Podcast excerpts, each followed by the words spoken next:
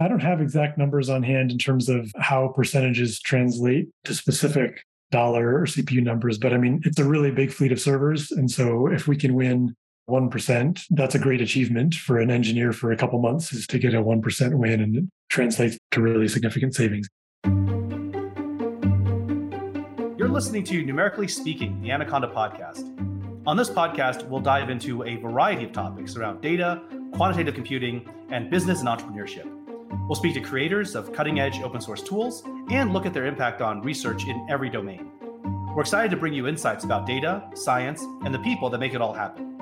Whether you want to learn about AI or grow your data science career, or just better understand the numbers and the computers that shape our world, Numerically Speaking is the podcast for you.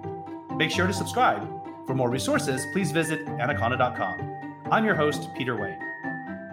This episode is brought to you by Anaconda Notebooks.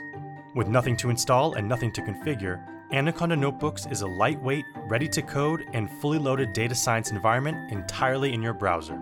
Spin up new projects with the click of a button, with all the packages and files you need in one place. With fast and persistent cloud storage, no matter what, wherever you go, your code goes.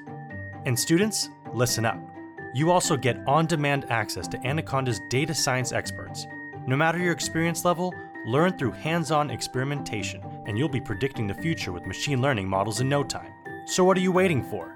Start coding with Anaconda entirely in the cloud on anaconda.cloud.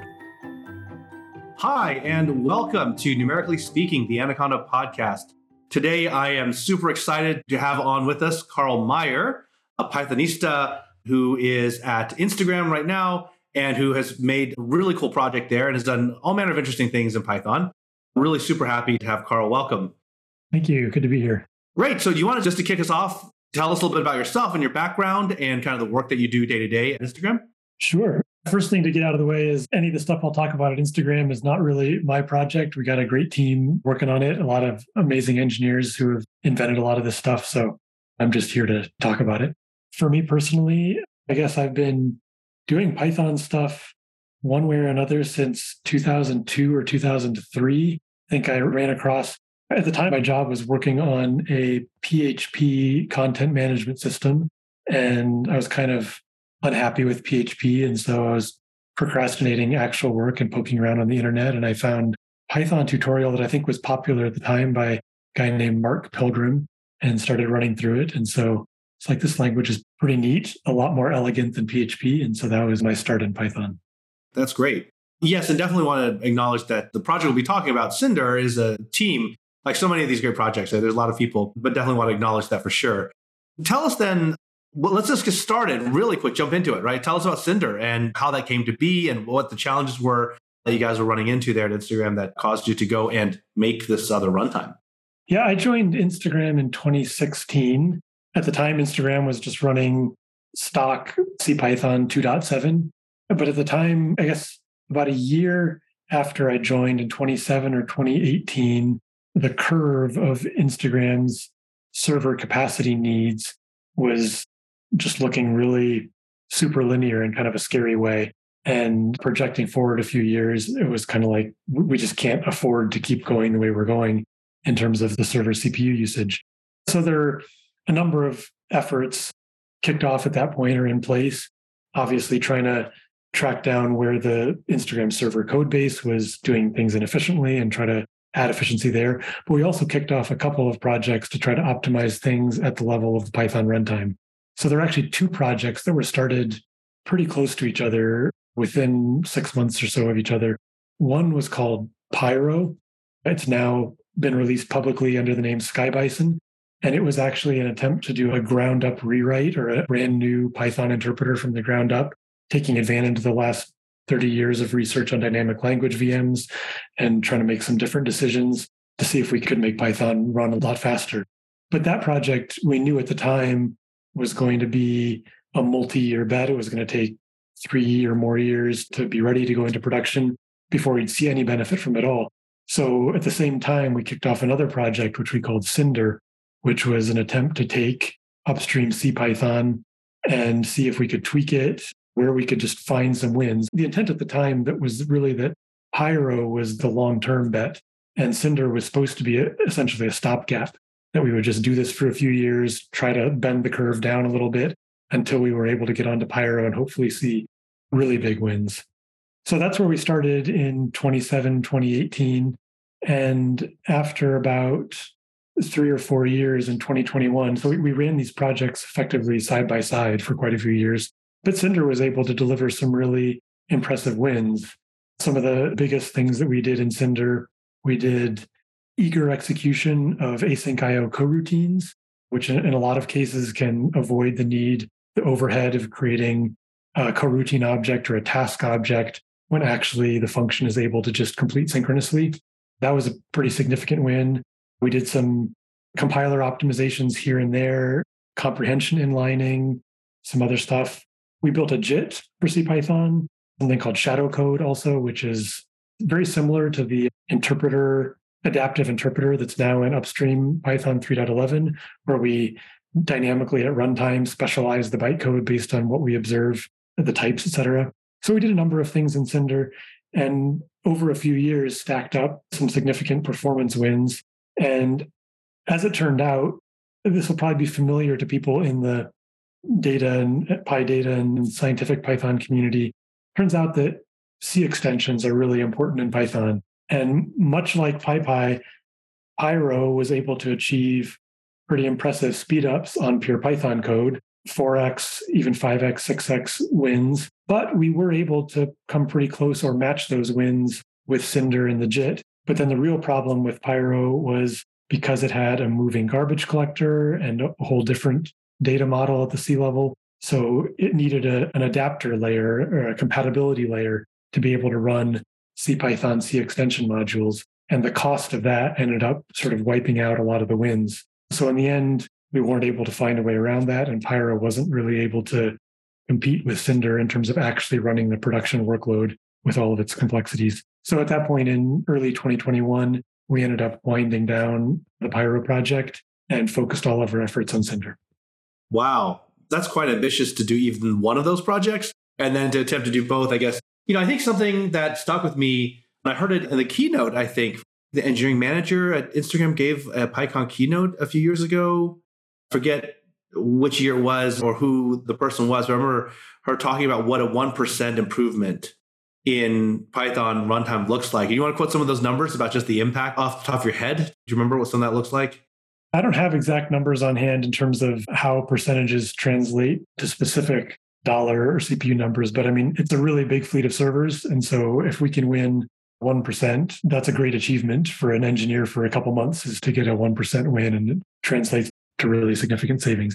It's interesting because uh, obviously he, on this podcast and of course at Anaconda, we're significantly exposed to our user profile generally looks like someone who's using Python for data analysis, or Python for data processing, predictive analytics, or engineering simulation. A lot of very numerically heavy stuff. And there, people do appreciate that performance matters. And they do appreciate that if you're running something on 100 or 1,000 machines to simulate some doing some numerical thing, you don't want to do Python for loops. You want to go and use NumPy if possible, or you want to maybe reach for Cython or Numba or something like this. But in the case of Instagram and with Cinder, and then also there's the Piston project from the Dropbox folks, right? Both of both Instagram as well as Dropbox using Python. Not well, they did of course use Python for the data stuff too, but there Python is part of the software infrastructure, and that is much more about things like you talked about, coroutines, threading, being able to do a lot of these like low level runtime optimizations of just the Python interpreter without being able to reach to C code to optimize something or the other. It's actually optimizing that interpreter itself. And I'm curious, this is something that I, have had a really fun conversation with Antonio Cuni from the PyPy project about unexpected behavior that people undocumented and certainly not part of the Python language spec, but behavior that people nonetheless rely upon, surprising behavior that people rely upon, which just illustrates how hard it is to do this kind of thing. Do you have any examples off the top of your head? Any kind of favorite, like sort of WTF moments as you were trying to optimize something and then code broke for reasons it shouldn't have? Sure. I mean, that's something that happens all the time. I mean, just to go back to what I was saying before, that ends up being another factor in something like Cinder versus Pyro is just Python doesn't have a language conformance spec where you can run against some test suite and say, okay, if we pass this test suite, we're fully conformant. And, you know, nobody can rely on any behavior beyond that. So effectively, the behavior of Python is whatever people are relying on in practice from whatever CPython does. So that's definitely a challenge for optimizing Python or working on alternative Python implementations. Something we've run into all the time. I mean, one example that's coming to mind right now is just the behavior of reference counting. So Python developers learn to rely on CPython's reference counting garbage collection, where as soon as you let go of your last reference to some object, it will be freed and, and deallocated. And people write code that depends on this because they write code that has a destructor, a del method that does something, and they expect that to run at a certain time relative to other things that are happening, or they just allocate massive objects and expect them to be allocated or to be deallocated exactly at the right moment. Otherwise, memory usage will balloon. And so that's definitely something we've seen. I mean, we one of the things we do in our Cinder JIT is we try to optimize reference counting because that's one of the big costs of running Python code is that pretty much everything you do, you're constantly incrementing and decrementing all these reference counts of all these objects. And that's kind of thrashes your memory and your caches and just generally expensive. So one of the things we do in our JIT is we initially generate our intermediate representation that represents the behavior, the semantics of the code we're compiling without any reference counting at all. And then we know what the behaviors of all of those operations are in terms of references. And so then we can later go in and try to insert an optimized, like only do the minimum reference counting operations that are actually necessary. So we can often eliminate like a naive Python interpreter has like an increment and then a decrement of the reference count. And really both of them can be eliminated as a pair and you never needed them. So we do that kind of optimization in our JIT. And at one point, in order to really minimize the thrash of reference counting, we tried just pushing all of the deallocation of objects to the end of the function. So a whole function would run, and then at the end, anything that was no longer needed would then be deallocated. And it was surprising how much code breaks just with that kind of change that you would think wouldn't be that big of a deal. But people really. That's amazing if Python has a behavior, people probably are depending on it. Right. I think the one that Antonio was telling me, I'm probably going to get this wrong, but he was telling me about one where it was something about global, was it visibility of symbol names when inside from like leaking somehow from inside a list comprehension or something like this. Does this ring a bell for you or do you? It actually sounds very similar to one we ran into in Cinder. I'm wondering if it's the same one again in our JIT. Well, it might be a little different. The one that I'm thinking of was actually again it has to do with the timing of deallocation of objects but was it it's like if you have a generator and within that generator oh yeah it wasn't just deallocation it's also context managers exiting. So you know a context manager in python like with whatever you open a file and then when the context manager exits it closes the file that sort of thing. So you have a generator and then within it a context manager and then inside that context manager the generator yields. And there was some really weird stuff about when, in that situation, when does the context manager actually get exited from? Because you can have a call to the generator, forgetting the details now, but it has to do with like if an exception is raised that keeps that frame with the generator alive, does that generator close when you would expect it to, or does it end up closing much later? We had some very strange test failures in our test suite with our JIT because people were doing like patches in within a generator. And then if an exception was raised, that patch would end up applying for much longer than it did in CPython because of the way our JIT wasn't clearing things from the frame in exactly the same way. That was a little bit hand wavy, but yes, there's some very, very strange and subtle behavior changes. The reason I bring this up and really appreciate your kind of going into some detail about this is because if you think about the average level of discourse about Python on a site like Hacker News, right? Or generally in, you know, on Twitter or wherever else, there's generally a sort of, I feel like there's an expectation of like, gosh, it should be easy to make this a little bit faster, right? Why can't we just do this? And you have the same, also, I think the same kind of mentality when it comes to the packaging discussions, of which I think there was just a recent thread when the Python packaging authority, they issued a survey to understand where people were at and how people felt about what was needed in the Python packaging ecosystem. And the Hacker News thread is kind of a dumpster fire of people saying, well, I don't see we don't just do this because this works for me. Right. And it's like, yeah, the things that you wouldn't expect, like for instance, the del thing, it's almost understandable, except in the docs for Under Under del, it says you cannot rely on this as a finalization method. But I guess people don't necessarily read the docs, right? As we've sort of learned. If it works, it works. And I think on that, I'd like to follow that and segue to this concept of like, yes, Python has for a long time had the explicit stated goal of wanting to be one language, multiple implementations. The de facto is that there's actually really one implementation that defines the language that many people have written stuff in and on. And we don't actually, until you have multiple, roughly, I would say, roughly popular implementations that people can fluidly change between, then you don't really have a spec or a standard, right? And the implementation has defined CPython at the implementation has defined what is Python for a long time. At the same time, when we look at the growth of Python into places like embedded, where people use CircuitPython or MicroPython, and then into data science and science and engineering, where people use IPython notebooks, and it's IPyNB is almost not quite a fork of the Python language, but if I give you an IPy, IPYNB file with a bunch of like percent percent magics in it, guess what? You are running sort of an extension slash fork of the Python language. It's just not, not a PY file, but it's a bunch of cells that have a lot of Python in them. So I think the fact that Python has gotten so popular and that it's gone into so many places, it's run sort of ahead of what any standards committee for a language could possibly keep up with. And so I'm curious, I guess that was sort of a statement, not a question. But I think that observation is one maybe I would ask people for some self reflection before they make any grand statements as to what is Python even and who is it for, what does it do.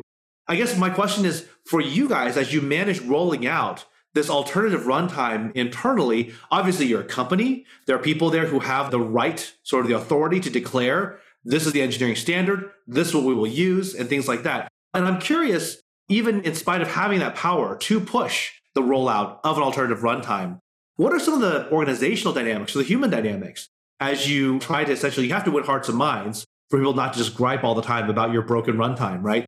Are there aspects of that guide your design choices or how you are thinking about roadmap for Cinder and things like that? Oh, for sure. I mean, a big factor is that even though we are a company and control a lot of our code base, the superpower of Python is the library ecosystem and the fact that any problem you want to solve, probably there's a library out there that solves it. And that's true even within Instagram and Meta. We use many, many open source Python libraries.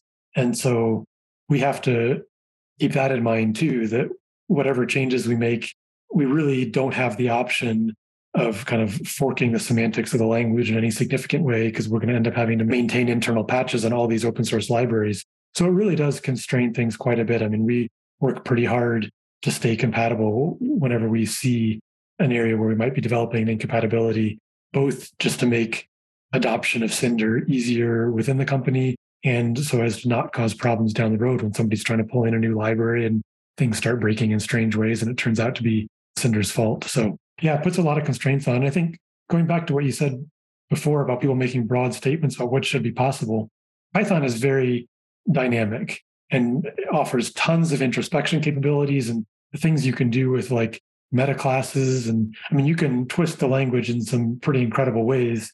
And all of those dynamic features do have a cost and make it harder to optimize the language. But at the same time, a language like Python should be able to be much faster in theory. But with Python, we're dealing with 30 years of history. Like Python is not a new language. I think the same thing is true with packaging. It's like, yes, we can look at something like cargo and say, wouldn't it be nice to have a design like that? But the hard part of the problem is not designing the way the world ought to look. It's dealing with the 30 years of with the world as it is. Exactly. The legacy that we built up. And, and it's the downside of Python being so popular and so widely used is that there's a lot of different users and a lot of different use cases already established with the existing tools. And you know, what's that XKCD comic where somebody fixes a bug in the software that would cause a CPU spin cycle and heat up the CPU. And then there's a bunch of bug reports after they fix it because somebody was relying on that as a lap warmer or something. I mean, like, right, right. Anything you change, somebody out there is going to be inconvenienced by it. And that's a big cost that we have to carry with us as we're innovating. It's interesting that the I'm drawn to this concept, I think, from the Buddhists of the cycle of suffering, right? They have this term, samsara, I think, which is something, many things. But the cycle of suffering or the wheel of suffering, I feel like there's this in technology, right? When things get adopted or when things gain rapid adoption, it's because an opportunity space opens up, right? Something is possible and there's all this pregnant potential in the world. And then something that's like lightning flashes or there's something that conducts all of that potential and turns it into some manifest new thing that everyone starts using. And then the problem is that there's a race at that moment is if you take the time to go build the perfect thing with the perfect architecture be left by the side of the road as everyone just like mob just swarms to use this new thing over here. And then once everyone swarms in to use the new thing almost by definition it's too early it's not ready. I think there's more things in tech that have this character than don't. Whether it's the x86 instruction set or whether it's like the web or whatever everything is almost like this that people swarm adopt it and then in the use of it there's a little bit of crystallization and some things settle out and some de facto standards emerge that people are roughly compatible with. And there's always this like hazy fuzz of like edge cases and undefined behavior implementation specific behaviors that cause software engineers and programmers so much pain which makes software engineering so difficult. The more of these components you pull in the more fuzz there is the more slack and slop there is in the different pieces that don't quite hook up and I think it's the kind of thing which, when I think about when I was a much younger geek, when it seems like, oh, if only, right? Oh, if only use XML to declare all of these things, we have a perfect schema for how the business architecture of the system. And then you're like, oh my God. Looking back, it's like, yes, after you've been through a few runs of the thing, you realize, oh yeah, no, the hard part isn't figuring out how it should work. The hard part is making it actually work with the things that are actually there, not just what people told you were there, right? It's always a forest that you're wandering into of legacy stuff, existing things, data systems that you didn't know you had to connect to. So maybe on that point, I'd love to hear your personal journey through this, right? I remember the Mark Pilgrim tutorial, and I'm curious, you were working on PHP stuff and you moved into Python. But then prior to that, was PHP your first language? And that's kind of how you got started in a lot of the stuff, or was there stuff you're hacking on before that? My first language was Texas Instruments Basic, TI Texas Instruments 94A set top TV set top box back in like solid state cartridges, Donkey Kong. With that particular computer, it had no built in writable storage. So when I started programming in BASIC, if I wanted to save anything that I had written, there were two ways to do it. One was write it down longhand in a notebook, which is what I actually did. And the other was hook up a cassette tape player via RS232 serial cable to the set top box and then write your stuff out to a cassette tape. And I never actually like totally got that working. So I just wrote everything down in a notebook. I guess it's good training in keeping your code concise or something, but pretty painful to have to like retype in everything every single time you want to work on it. So that's where I started. At some point, I did some C and some Java. In college, I hacked on a Diku MUD multi user dungeon, one of those online role playing game things. So that was C did a lot of Perl. I had a couple of stories from college that always stuck with me in terms of like picking the right tool for the job. A friend of mine across the hall, I walked into his room one day and he was working on an MBOX file format parser. He used Eudora for his email and it stored his email in MBOX files. And he was working on some parser to do some automated, you know, filtering and sorting of his email or whatever. And he was writing it in C and he was just struggling oh. and struggling and struggling. Oh, he, spent like half a day on it. And I walked in and I said, I think I could do this in 10 minutes in Perl. And he was like, no way. And so right. I went across the hall and I wrote the thing he was looking for in nine minutes and 50 seconds in Perl. Wow. but then the flip side was one of my physics courses. I was doing a simulation of a chaotic bouncer, some kind of physics simulation, a heavily numeric thing.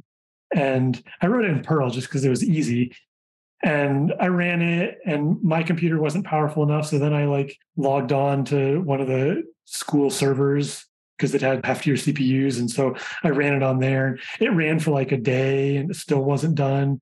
And so I was like, okay, this is a little ridiculous. So I rewrote that in C and it finished in three minutes. Right. Perl and C in college. And then I got the job doing web development in PHP, then Python in 2002, 2003. Although I don't think I got let's see, when did I actually start doing Python for work?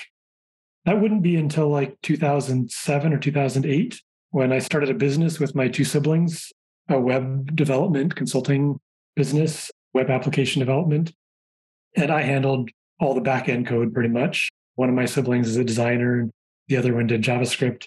And at that point, I was like, okay, I checked out this Python thing, seems pretty cool. We're going to do this company in Python. So that was when I really got into Python and picked. There was actually a debate between Python and Ruby because you know Ruby on Rails at that time was that that time that would absolutely have been a debate. Yes, that was the big thing was Ruby on Rails. So I remember I watched a Snakes versus Rubies event that was recorded and broadcast. It was sort of like a lighthearted debate between David Heinemeier Hansson, the founder of Ruby on Rails, and Adrian Holovaty, the founder of Django. And they they both were in Chicago, and so they got together at like a Chicago users group or something. I don't remember, and had this thing. And I watched it, and I just I liked Adrian's vibe. I liked the Django philosophy, really heavy on documentation and maintainable, readable code, really in line with the Python. So I watched that, and that was the thing that made me decide, okay, we're going to do Python and Django for this, not Ruby on Rails. We did that company well, actually, the company is still going. It's called Oddbird, oddbird.net. They do uh, still doing web application development, going great. But I did that from 2008 to 2016. And through the course of that time, ended up contributing a lot of fixes back to Django and ended up joining the Django core team in 2010. And I think that was how Instagram found my name was at a certain point in like 2015, Instagram kind of hit this crossroads where they were like, either we need to rewrite this whole thing in hack, which is what Facebook is written in, which is like a, a derivative of PHP, or we need to really invest in our Python expertise on staff. And, and Instagram is actually also originally written in Django, so Python and Django expertise. And so I think they did some, this was before I came on, but they did some comparisons of performance, tried rewriting like one endpoint in hack and see how much better it was, and ended up deciding that the hack performance at the time wasn't enough better than Python to really justify a rewrite. So then they went out looking for Python and Django people to hire. And that's the story of how I ended up at Instagram. That's amazing. That is really, I appreciate you sharing that. First of all, your, your journey, and I'm going to have, I'm going to come back to that in just a second, but I really appreciate you sharing that anecdote about how a large business makes the decision about some of these technical decisions, right? It comes down to, I think there's also an availability of talent issue. There's like a bunch of these things. Because on the data side of things, we definitely saw as Python became more and more ascendant in the early 2010s, there was a lot of Python versus R kind of conversations and comparisons, which fortunately now have essentially evolved into Python plus R kind of conversations. And there's a lot of Python in the 2000s as y'all were doing your web dev stuff, the scientific Python side, there was a lot of like Python versus MATLAB kind of things going on, right? And like, how do we stack against this and that and the other? I worked at a consultancy at Enthought where we did a lot of Python projects that were taking some MATLAB scripts, let's say, and making them work at scale, or helping ragged bands of quants at like hedge funds and investment banks actually productionize their piles of Python plus C plus Python and whatnot without having to rebuild it all in Java, right? And trying to explain to the IT powers that be of why they shouldn't rewrite a bunch of like Fortran and Python into Java. So it's these all these language things. What I noticed though, that's going back to your journey, the Ruby Python, I don't want to call it war, but certainly the struggle between those two, that was there was a very I feel like there was a marked period of time when that was definitely like a thing. And I don't know when it ended. I think maybe it ended when it was clear that Django wasn't going to go away. And then once you added Flask in the mix, so super easy to spin up APIs and do little one off things. I think it was a at that point, it's sort of like, well, Python's going to be here, and Ruby people can make money too building Ruby things, and it's fine, right? Kind of. But there was definitely a time when Python was trying to be like, okay, we have a mess. Like, I don't know how people remember, but prior to Django, and there was like there was Pyramid and Pylon. I guess I forget exactly the, the, chronology there, but there were things like Quixote. There was Zope. There was Web.py. There's Web2py. There's like there's a whole lineage of things. Some some of these projects, of course, have still continued, but there wasn't something as like, okay, what is our answer to Ruby? Because I remember that was exactly the question in the Python community. Ruby on Rails is like eating the world, like 50, a blog in 15 minutes versus trying to spin up a Java server and Pojos and enterprise Java beans was compelling for everyone. So what's Python's answer, right? And that was the thing at the time. There's a, a good friend of mine, one of my World of Warcraft guild mates, who was constantly giving me crap. He would like just every now and then out of the blue, there'd be a chat message and it would be some other blog post or something about how Ruby is better than Python. Or like, oh, you could do this, you can do this, like overloading this thing and this other stuff, and Python can't do it. And he was very much a C and Perl guy. And I felt like there was definitely this lineage or progression of people who really loved some of the way Perl made your mind think and the way you thought to how you would wield the language. There was like that carried over into some of the Ruby, Ruby dumb, or what is it? Ruby, like the idiomatic ways to use Ruby sort of seemed more compatible with that. Python seemed was a very different vibe. I mean, used I think a very correct term. That's I got a different vibe when I was in the Python community where you show up on the mailing list and you see people who are here still here today, right? Like the Raymonds of the world and others, but there's Skip Montanaro and others, but there was generally a very different vibe on the Python mailing lists. And, and that just somehow spoke to me more as a geek. And I don't know how to explain it. I mean, it's just sort of like it's one of those things if you're if you're a coder, you sort of know, and if you're not, it's hard to explain it. The thing about the horses for courses, right? Let's talk about that. The don't use C to parse mbox files and don't use Perl to do differential equation simulations. So is there something it would never occur to me to use Perl to do that, by the way. So kudos on you for even making that work. But what do you think is a takeaway there? What do you think would be the right way to evaluate? What is the right programming system? What is the right level of abstraction? Is it who made it and who it's for? How do we think about that for systems moving forward? Because you know we're sitting here and you, it, to some extent, we're on different sides of a very similar challenge, which is the C Python by itself CPython qua Python or Python qua CPython is not sufficient, right? And so you say, I represent NumPy, SciPy, Pandas land. And we've made our own interpreter for that area, or sorry, our own compiler for that area called Numba, which is a numerical optimizing compiler. Then also, I guess more recently this year, I'm in PyScript world, right? Saying that, okay, we need to make somehow the Python runtime work as a first class citizen in the browser. You come at it from this web server infrastructure, coroutine kind of side of things and you've made Cinder, right? Saying, look, CPython is not quite sufficient for Instagram size and scale needs. So is this where, do you think this is what Python is going to look like? Is it going to have to look like this? Is there any chance for a way for us to build bridges between these different things on the frontier and somehow unify it all under the umbrella of a Python 4000 or something? Is there unification possible, or are we kind of doomed to this kind of each island of use cases has its own optimizations it does on CPython. I mean, I'm optimistic that we can unify this stuff. I mean, I think there's a lot of questions about how we go about that. I mean, we have this debate even internally, like the Python people within Meta. It's like, do we double down on the things Python is already good at and try to discourage people from writing performance sensitive new performance sensitive production services in Python because that's just not what Python is good at? Or do we have a vision for like, no, like we can make Python a good option for this. We can have our cake and eat it too, have the like rapid development and readability and conciseness of Python and make it fast enough to really be competitive for performance sensitive use cases. And I think, I mean, I think the work that the faster C Python team at Microsoft has done over the last year that's shown up now in Python 3.11 is really amazing in terms of how much they've been able to improve the performance in a pretty short time. And we're also, uh, at some point, I'll talk about the future of Cinder. We're also working on upstreaming a lot of the stuff that we've done in Cinder to CPython. So it's not just, so Cinder is not a fork of Python, but maybe just an extension module so you can get the JIT and static Python and some things. And then some of our other optimizations like the async stuff can all be upstreamed. So I don't know. I'm curious what you think from your side of the picture, the data science picture, if you think that these things are unifiable, like if CPython can become what it needs to be for your use cases. But from my side on sort of the performance and web services, like I feel optimistic.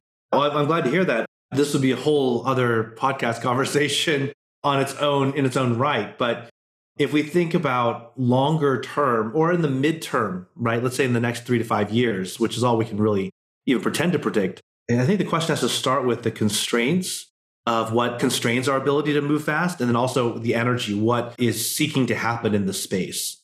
I think there's definitely a drive and a desire for people who like writing Python like things to get bare metal performance. And to get bare metal performance on problem sets that look a lot like SIMD problems most of the time, but then every now and then it's not. Actually, I was just having this conversation with Stan Seibert, who is runs the open source R&D group here at Anaconda, and he's been involved, of course, with the Numba project for a very long time. And Stan made this fun, fun comment that maybe the tagline for Numba should be sometimes you just want to write a for loop. So I think that's kind of a little bit from the side of the island that I'm on, from part of the ocean that I'm in. It looks like a lot of things we can vectorize, and that works great. It's a natural fit for the problems to say, here's the shape of the data. That corresponds with the algorithms we've developed. And when you go and look at some of these papers, there's a lot of matrix multiplies. There's a lot of things that you can write as a couple of double summations or something like this. But then in the data engineering part of it, right, when you hit real data, then you end up a lot of times with a branch here or there or a for loop with a little bit of tweaks. And so it's like, it's not perfectly parallelizable. It's not perfectly vectorizable all the time. And Python's at least a language that lets you do that and have this mixed mode. So from this side of the world, it looks like what we really need is maybe a faster subset of Python that's statically compilable. So we can be doing because and the reasons are uh, there's one step I jumped over here, which is if in order for us to handle those non trivially vectorizable kind of trivially parallelizable things, if to do that we have to reach for C and C++, then what we're inviting in the door, that little portal, is we're inviting in all of the 50 years of legacy pain of broken build systems, complex, high, super complex build systems, compiler implementation details, and weird bugs and compilers between GCC and Clang versus what implementation of Fortran versus whatever else. Like there's so much that gets brought in when you open that door that then make it impossible for you to leave the CPython underlying C API. You actually, in that case, where CPython is really I would say one of its saving graces, the reason why it's been so successful is because it has the simple ref count thing, which is the bane of your existence, but it's also the saving grace for us people who want to extend it at the low level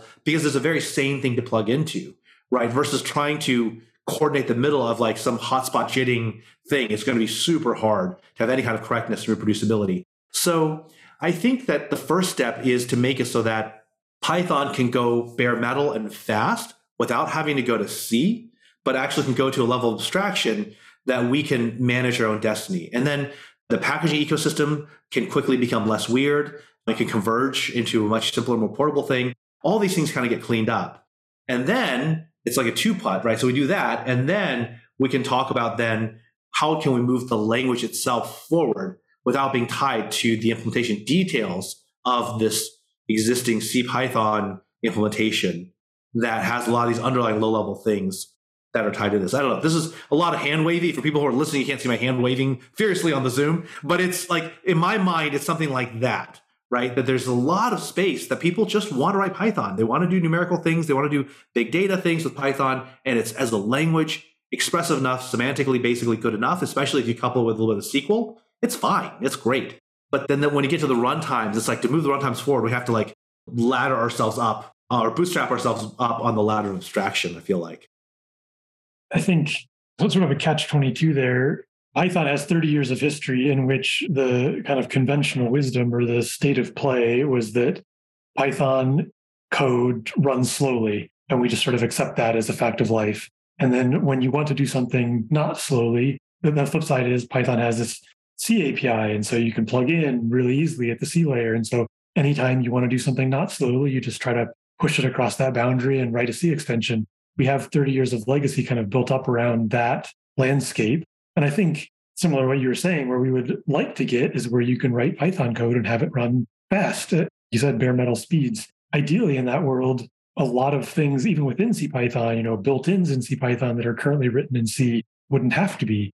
And a lot of this stuff could just be the standard library stuff could just be written in Python that isn't today. And even things like NumPy potentially could be written in Python. That'd be a great place to arrive at.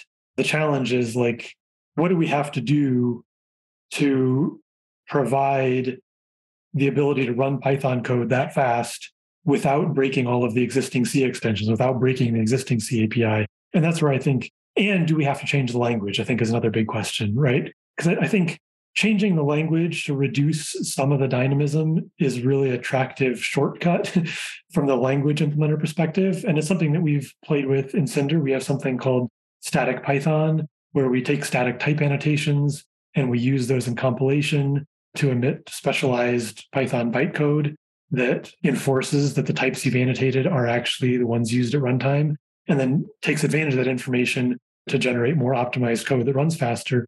And that does sacrifice some compatibility. Like it's no longer quite the same language as Python. Like there's certain dynamic things you can't do. We enforce that instances of classes can only have a certain set of attributes. You can't tack on random extra attributes.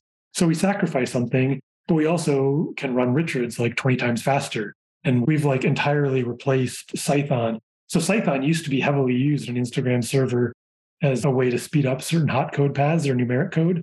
But it was a kind of a pain operationally because the whole code base is Python where you don't have to have a compile step or anything. And you have these Cython modules where if they change, there has to be something on the development server that's like making sure those get recompiled. And it's just a, an operational pain. And so we were able to totally remove Cython and replace it with static Python, which gives you that Python development experience where you just edit the file, the bytecode is recompiled. It just all happens naturally. There's no going to C and a C compiler and all that stuff that you have with Cython. And we were able to do it with actually improved performance. So it's possible to have Python code that runs at native speed.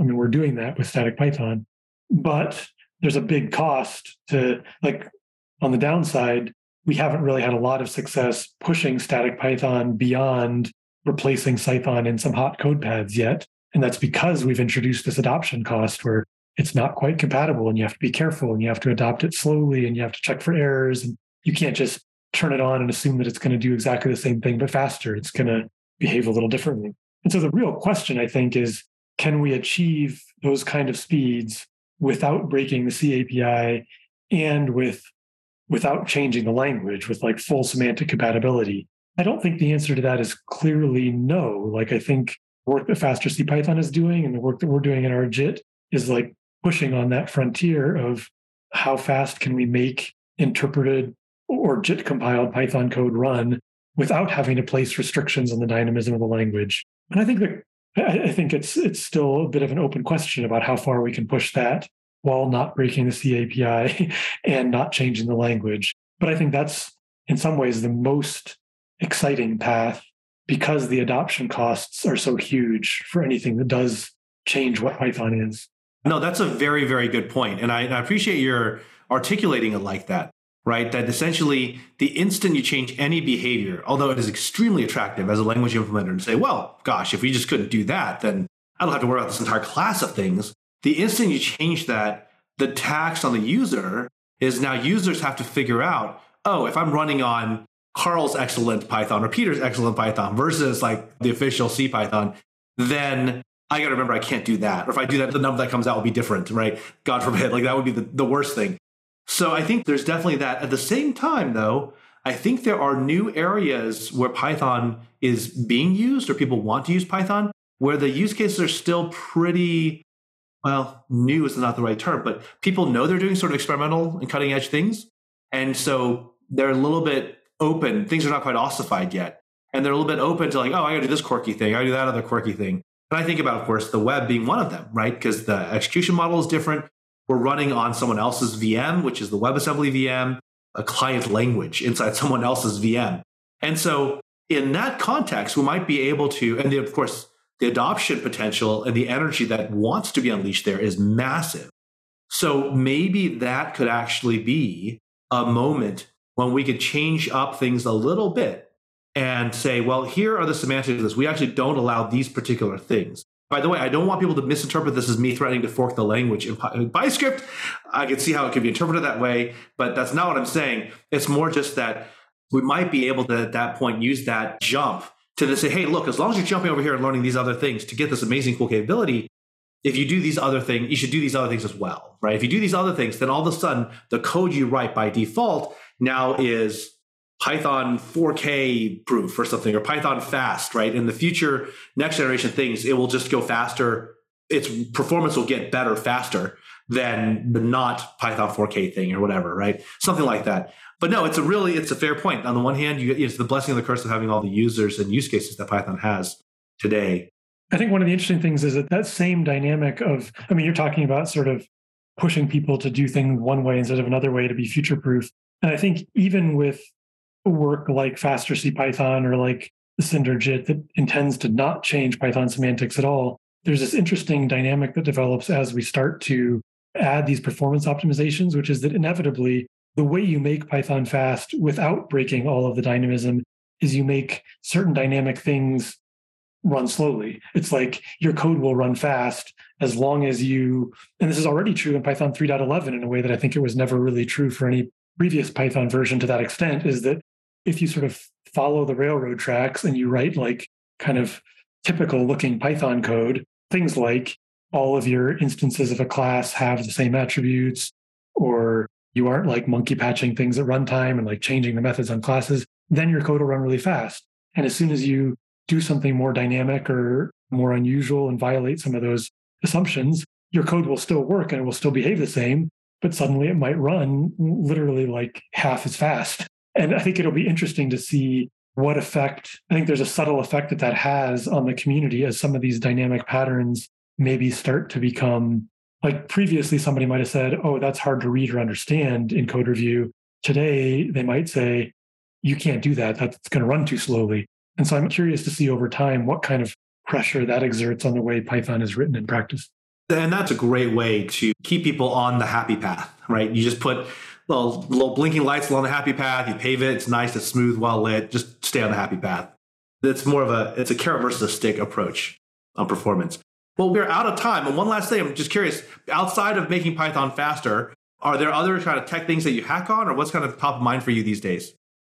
Really, I most of my time thinking about and working on making Python faster. Every now and then I'll pick up like a tiny little side project, mostly usually writing something in Python. I don't have a lot of time for that. I got two kids. And so when I'm not at work, I'm usually focused on, on spending time with them. But my most recent side project, a cousin of mine is developing a card game where each of the cards has this sort of graph of nodes on a hex grid, and that's part of the game. And he was looking for a way to to generate all these shapes under certain constraints. And so I learned a bunch about hex grid geometry and graphs, and it was surprisingly deep CS problems buried in there for what seemed initially like a really simple little side project. But yeah, that's one thing I've been playing with recently. Great, cool. Well, that's I can certainly appreciate the wanting to have time for family. That's a very good thing to do. Are your kids programming yet, or are they too young? No, I got a 15 year old and an eight year old. Oh, okay. Both of them have played with programming. I don't feel like I've really hooked either of them on it yet, but you know, try not to have like too much of an agenda around that. But both of them have done some. Good, great. Well, thank you, Carl, so much for the conversation today. It was really, really fun chatting with you. And we had such a good time chatting in Dubai as well about some of these things. So if people want to check out Cinder for themselves, where should they go? It's on GitHub, github.com slash Facebook incubator slash Cinder. C I N D E R for those listening in. Great. Well, thanks again so much, Carl. Really appreciate it and have a great day. And thanks everyone for listening in to the podcast. Be sure to like and subscribe and check us out on Twitter. It's at Anaconda Inc. This is a lot of fun. Thanks so much, Peter. Thank you. Thank you for listening, and we hope you found this episode valuable. If you enjoyed the show, please leave us a five star review. You can find more information and resources at anaconda.com. This episode is brought to you by Anaconda, the world's most popular data science platform. We are committed to increasing data literacy and to providing data science technology for a better world. Anaconda is the best way to get started with, deploy, and secure Python and data science software on prem or in the cloud. Visit anaconda.com for more information.